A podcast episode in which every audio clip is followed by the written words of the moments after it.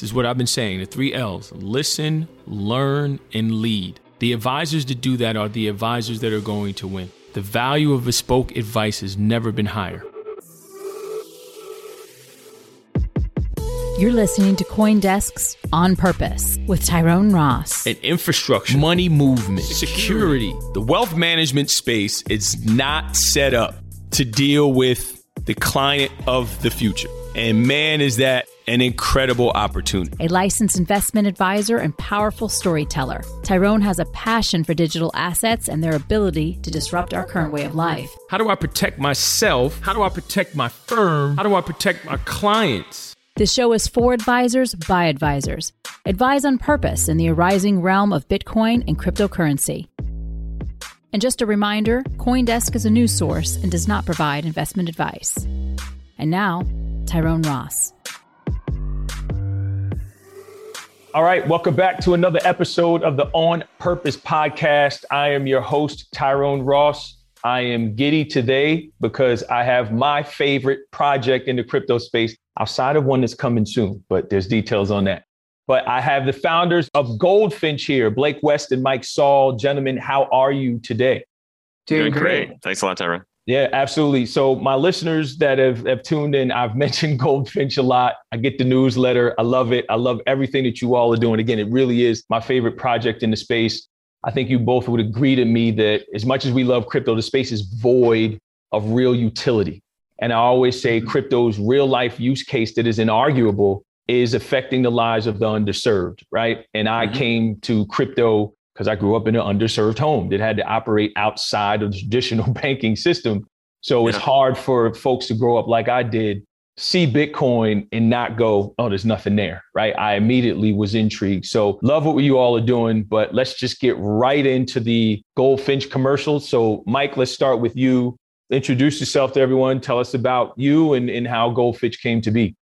Sure. Yeah. So I'm Mike. I'm one of the co-founders of Goldfinch. And I think describing how Goldfinch kind of came to be helps to describe a little bit about my personal background. So I've been working at tech companies and startups here in the Bay Area for a while. And I started getting interested in Bitcoin in 2013 and in Ethereum in like 2016, 2017. And I think when I saw that, I just got super excited, like you described, of what crypto can do for the world in terms of expanding access to capital and making these systems so much more efficient and accessible. And I felt like crypto can really change society, almost do for money what the internet did for information. And so I wanted to just focus my whole future career on crypto. And I joined Coinbase to run their product analytics team and was working on these same sorts of problems there. And Blake and I know each other for a while, but while we were at Coinbase, we were feeling like the industry could do a lot more to have that kind of direct impact. Like you described, I felt like a lot of what's happening in crypto is kind of speculation driven, which is, I mean, there's a place for that, but there's kind of a ceiling of what you can do with a system that is primarily driving kind of speculative type of activity. And in order to really expand what crypto and DeFi can do, we need to bring like the whole broader global economy into DeFi. And at the same time, by doing that, we can have all of these existing financial systems benefit from the kind of interoperability and efficiency and openness that DeFi brings. And so we started Goldfinch to be that bridge, to basically allow borrowers out in the world to get capital through DeFi and have a way to bring these kinds of borrowers on chain. And so the core problem that Goldfinch is solving is how can you allow a borrower to get a loan without putting up crypto as a source of collateral and instead putting up all of their activity that they're doing in the world to expand their business as collateral instead. And so we started Goldfinch 2 years ago, and that's what we're building with an initial focus on these fintech and lending businesses in emerging markets throughout the world, because they are great businesses, but they've been traditionally underserved by the older kind of credit markets. And crypto is just perfectly set up to provide that capital to them. And in doing so, expanding access to capital to businesses and consumers throughout these markets. Blake, you set the bar high, man. How do you follow that? I think Mike really hit a lot of the high points there. You know, I think just one thing I'll add is, as Mike was saying, like we saw this opportunity for crypto to really impact the real world. And at the time, like when early DeFi was happening kind of late, 2018, 2019, Mike and I were seeing some of that happen. But the only thing you could do for quote unquote lending on crypto was with this, method where you put up $150 of ETH, so you can borrow $100. And like Mike and I saw that, we're like, that's not even really lending. There's so many people in the world, you need to not put up more than you're lending to borrow this. Otherwise, it's not really borrowing. And, at the time, it's still in crypto. That's pretty much the primary way that people do, quote unquote, lending. And so we were just really excited about trying to build a system that could have real world impact by figuring out a way to do what we call actual lending, taking some risk and figuring out a way to allocate capital efficiently around the world. And what I was going to bring up is that when we were getting started, trying to figure out who those borrowers were going to be, almost everybody said, oh, you got to do people in the crypto industry. You got to be like miners or market makers or traders or something like that. But we felt like the much more interesting thing was to go outside of crypto, right? To bring people into the space that weren't already there, because that's much closer to fulfilling the mission that we wanted, which is bringing real world utility to crypto and expanding access to capital around the world. And so that's when we started talking to these businesses in emerging markets and just realized they had such a high pain point. They just spend so much of their time trying to raise capital because it's so difficult. And it's not because of the risk of their business. It's because they have such a hard time accessing capital around the world. They tend to fall in this financing gap where it's too much money for some of the local capital markets, but it's still not enough to get any attention of these Western institutions around the world. And so crypto really is well set up because it's a really global audience from the beginning. They're not going to have any of these sort of, biases or issues with dealing with emerging markets, and it's risk tolerant capital. It can go anywhere really easily. So that's just a little bit of extra color I wanted to add. No, I love it, because one of the things that I always talk about, if we're really talking about financial inclusion, we need to define inclusion. What does that mean? Once folks get into financial service, being included means I should have access to all of the things that folks are able to do in financial services. Mm-hmm. And that should be independent of my color, of my location, right? I should have access to credit markets and, lending and buying things, and should be able to rent an apartment and do all these things. But I don't have the basics of an account or some way to get access. I'm shut out for doing all of those things. And that's actually why I stopped saying unbanked and underbanked, because my mother was like, what you said what? And I'm like, no, mom, I'm fighting for the unbanked. And she's like, well, what is that? She's like, well, me and your father didn't have any of that stuff. We were underserved. We just couldn't get access to anything. And at that moment, I'm like, I got to switch the lens and really change how I'm looking at this problem, even having grown up in it. So transitioning to this. So one of my other favorite companies in the space, DeFi Digital, just did a wonderful piece covering Goldfinch and what you all are doing. So I definitely want to get into the tokenomics and how it's built and all of the structure there. I think that's very interesting as well. But before we get there, I want to get to this.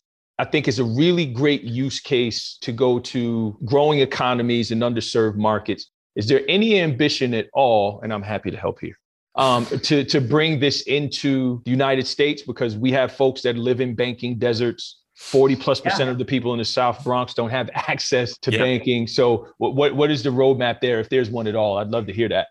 Yeah, already actually, Goldfinch is also in the U.S. So Stratos is one of the borrowers, and they borrowed $20 million from Goldfinch to focus solely on the U.S. So we're already basically pretty global from the start. I mean, the vast majority, over 80%, is in the global South and traditionally emerging markets. But the idea of Goldfinch is to allow everyone to participate, both on the lending side and on the borrower side. And it's not just solely for certain emerging markets, it's also for developed markets. But I'll say the reason why there is such a focus on emerging markets at the start is a combination of both. It is great from a mission standpoint and doing what we kind of always felt DeFi and crypto was meant to do, but also it's just the best source of yields for the space, because these are just great businesses that offer really attractive yields because they've been traditionally underserved, and they are, really good sort of credit risks to be taking. And so that's part of why, but Goldfinch is designed to be generalized to any kind of credit, any kind of debt. And so, the plan will eventually have it be fully open to anyone in the world, including developed markets as well.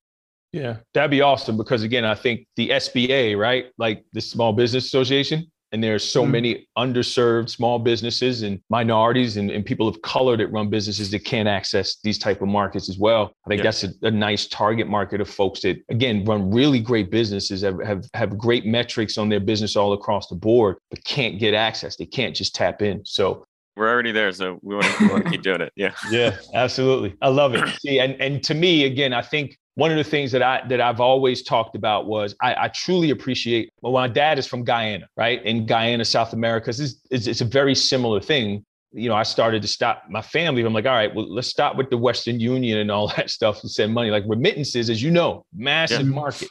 But right here in the country where we don't have a real-time payment system, right? Where you have a lot of folks that are still using payday loans and check cash in places and money orders and all these other things. At some point, right, we got to get this to funnel down so the actual end consumer in banking deserts or places where the country deems unbanked can get access. We're getting closer, but I think something like this kind of sets the framework for folks to, you know, inspire the right mind. I think we can get two other people together to kind of build the next leg of that and follow what you all have built.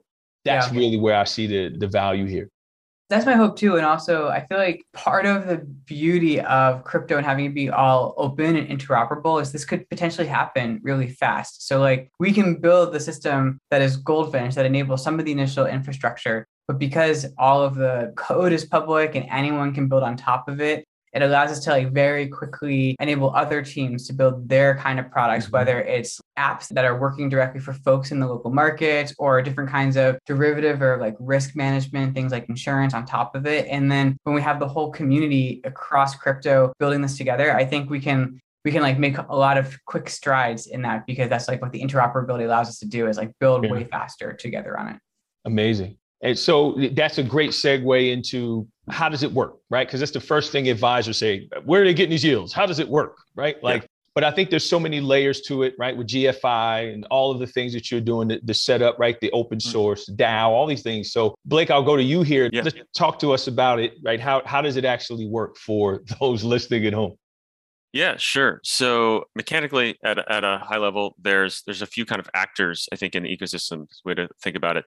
There are borrowers, and then there's what we call backers and also LPs. And so basically borrowers come to the protocol and they say, hey, I'm looking to raise $5 million, $10 million. And it is loans basically at that size today. You know, you can generally think of Goldfinch as like a wholesale lender. We lend to lending businesses who then turn around and lend to, you know, individuals or small businesses in their local markets. They all are basically technology companies that have an edge in the way that they lend. So they're fintech lenders. But anyway, back to the mechanics. So these borrowers, they come to the protocol. They say, hey, I'm trying to raise $5 million.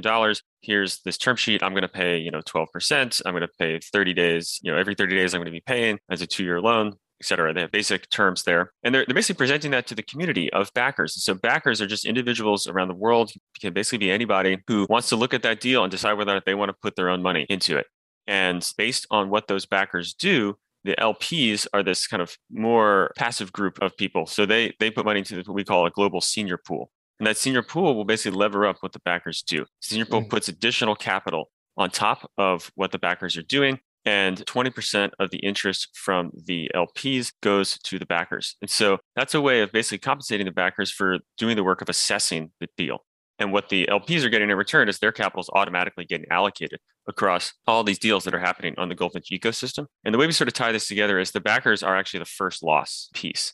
So if the backers are wrong, they're the ones who are going to lose all their money before the LPs lose any of their money. And so you know that the incentives are aligned, right? The backers aren't just like trying to get as many deals to the platform as possible because they have the most risk on the table. And so that's a system where we can have a large amount of capital from the senior pool get allocated across many deals, and you're incentivizing this decentralized group of backers to perform assessment on each of the deals that are going on the platform. And you know that incentives are aligned because the backers are the ones sort of taking the most risk. That's just like a quick overview of how the deals sort of happen, but then just to maybe take it to the life cycle of funds. So borrower comes through, they put this deal, let's say a bunch of backers put capital in, great. The capital from the senior pool is coming in on top of the backers. The borrower then draws down their $5 million. They're going to go out into the world and do what they're going to do with that money. So they're going to be making loans to individuals or small businesses in their local regions. Then they're going to come back and make repayments into the Goldfinch protocol. And so those repayments come back in and the waterfall of payments is made where the senior pool gets paid back first and then the backers after that.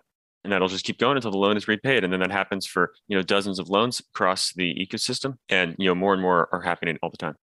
All right. So for all the advisors out there listening, you got it broken down. That was crystal clear. And that sounds a lot like what we are used to, right? As opposed to trying to figure out anchor protocol.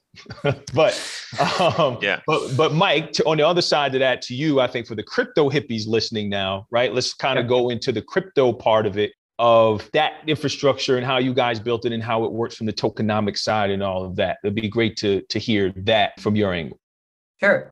Yeah, let's see. So I can talk about the tokenomics if that's the main question here. So there is the GFI token that was launched in January. And so the token is primarily a mechanism for making changes to the protocol. So all kind of governance decisions, token holders will vote on changes that are made. And we're able to do something pretty unique for Goldfinch, which is quadratic voting. We do KYC through the system. We're able to know individual addresses. And so different addresses, when they vote, it's the square root of the amount of tokens they put up that determines how much they vote. So it helps to ensure that like the really large token whales don't necessarily have an outsized impact on the results of any vote.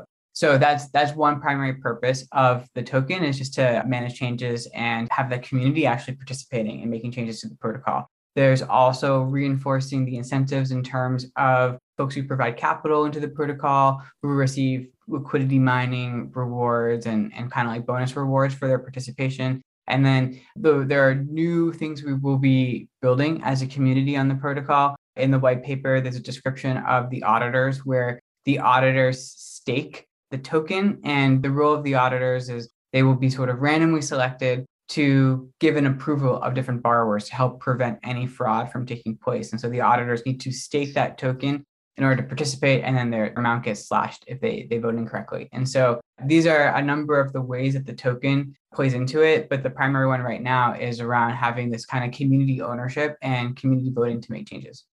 Awesome. And I know, and correct me if I'm wrong here, I think DeFi Safety actually just updated your score in terms of, which is, I don't know if you want to go into that. But I could just quickly say that, yes, they had done an initial rating, but essentially just because we didn't have the documentation explaining everything that we were doing, their score was sort of lower than it should have been. Once we released the documentation a few weeks later, they were like, actually, this is awesome. And so we received a really high rating. We're one of the most, the safest protocols out there, according to DeFi Safety right now. I'm in the Telegram. So I was like, it's when I saw it initially, I was kind of like, come on, right? And then when they fixed it, I was like, yeah. So it's good. We knew we were doing good stuff. We just needed to. Yeah. And I kind of was like that too. And I couldn't be farther away from it. You guys were in it, but I was kind of like, this isn't fair. But I'm glad to see that was updated. Smart team over there as well. Love what they're building. I think that's really good for the space. So agreed. I think I would like both of you to answer this question. And I think this is a good way as we kind of get to the close here. I know you both are building something special, so I want to have you get back to that. I can't let you go without just asking about the current environment, right? And everyone's, it's the Terra Luna thing has just made it easy for people to take shots, right? And they will continue to. Any chance to throw rocks at crypto. As an advisor, I've been getting tomatoes thrown at me since 2015. It's just what it is, but it's been worth it. And I think we're all here for a cause that's greater than ourselves, what makes these meetups so special. And I think that's what makes crypto special. So it's sad to see those things happen. But with that, I also say what we're seeing literally is the future of finance of the world being built in real time. Like it's just out there. The tinkering and the innovation happens in public, where if they're doing some rickety stuff at Deutsche Bank, you don't know until it blows up and half the country can't, walk into a bank and move money. Yeah. So I think that part of it is great. I just wish they would have used Chuck E. Cheese tokens as opposed to real money. And I've said that. I guess, Mike, I'll start with you. Just what do you think this means long term for DeFi?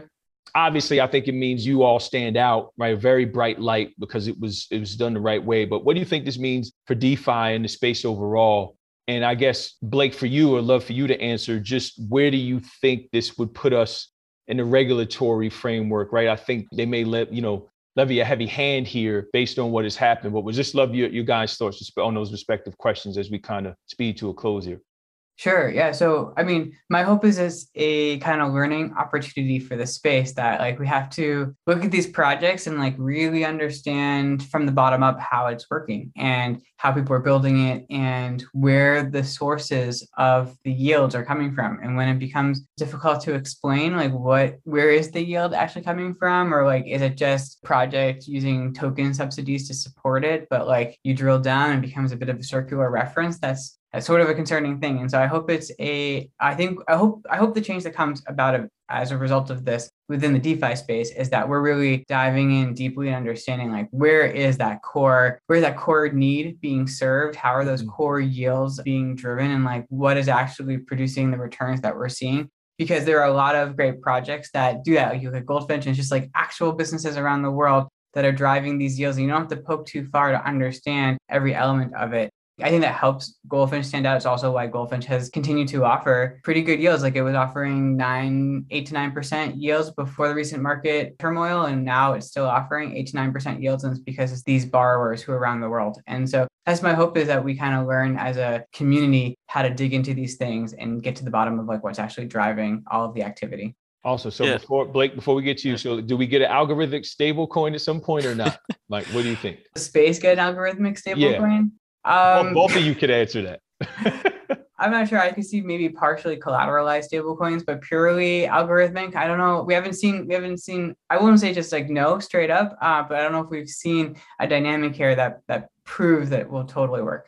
Yeah. Well, yeah, I mean, I would say that I think algorithmic, I think broadly, yes. Like, I think, you know, you could say that DAI is an algorithmic stablecoin. Yeah. You could say that even Frax, they all kind of withstood all of these things. Algorithmic doesn't have to mean no collateral, or doesn't have to mean there's nothing backing it. But yeah, something that's just out of thin air and there's nothing backing it, you just kind of have a magic formula to keep it steady. Yeah. That doesn't seem like it works. I hope we don't throw out the baby with the bathwater. You know, it's a little bit on your regulatory question. I hope they don't just say, oh, ban all, you know, stablecoins that have the term algorithmic in them, or something like that. Because I think there are versions that can work, and DAI has been working for a while. You know, it's over collateralized. It's pretty safe. Yeah, I think it's totally possible. I really hope we do actually get a decentralized stablecoin. That's what we want, and that's possible. Awesome. Well, before we get to a close here, is there anything you want the audience to know, or anything you guys are excited about before we take off here? The floor is yours. One thing I want to ask, some people say to us, why are you doing these loans on the blockchain, right? These sound like just normal loans. And like, couldn't you do that without the blockchain? And I think the answer is, I mean, in theory, yes, of course, and people have been doing them, but I think they're kind of missing to me the point of what the blockchain really is, where it's not about what individual company can do. It's about a network. It's about permissionless innovation that's possible, and the interoperability that is possible on the blockchain.